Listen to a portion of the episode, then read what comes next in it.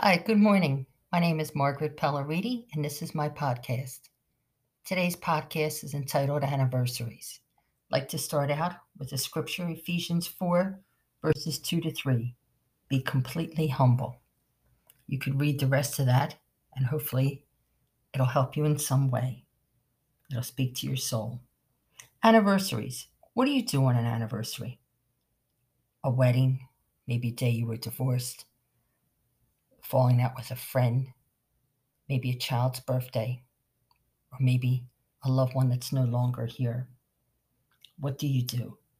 The best thing to always hold on to in life is each other. Personally, I'd like to share that if I know what love is, it's because of you. Always keep love in your heart. Always remember. Remember to keep the memories alive because once you do, they still live and they grow like to tell you a story. Once upon a time, there was a little boy, a handsome little boy, who was loved so very much.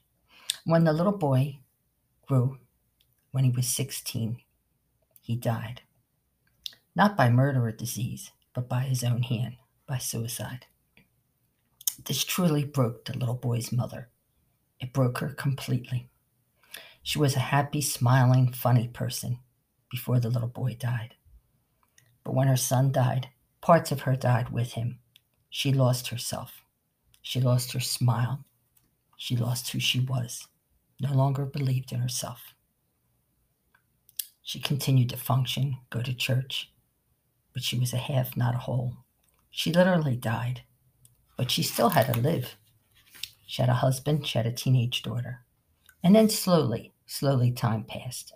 A week, her son was gone, a month, six months. And then wham, a year. Now it's an anniversary. And how do you handle that? For me personally, I needed to acknowledge it. I thought the first year that my son was gone, that I would need his friends around, some kind of celebration, a dinner, buy gifts. Don't think about money, just my son and his memory. So I spent and spent because I was looking down at the earthly, at the money not at the money, excuse me. I was trying to fill a void, and I never did. The void was there, buying things for my son's friends, was not going to bring him back. And I learned that as time and through years went by, I will always miss my son. But I've learned to smile, I've learned to laugh, I've learned to celebrate, be so happy that my daughter's healthy, be happy when my husband was here. Take it one day at a time.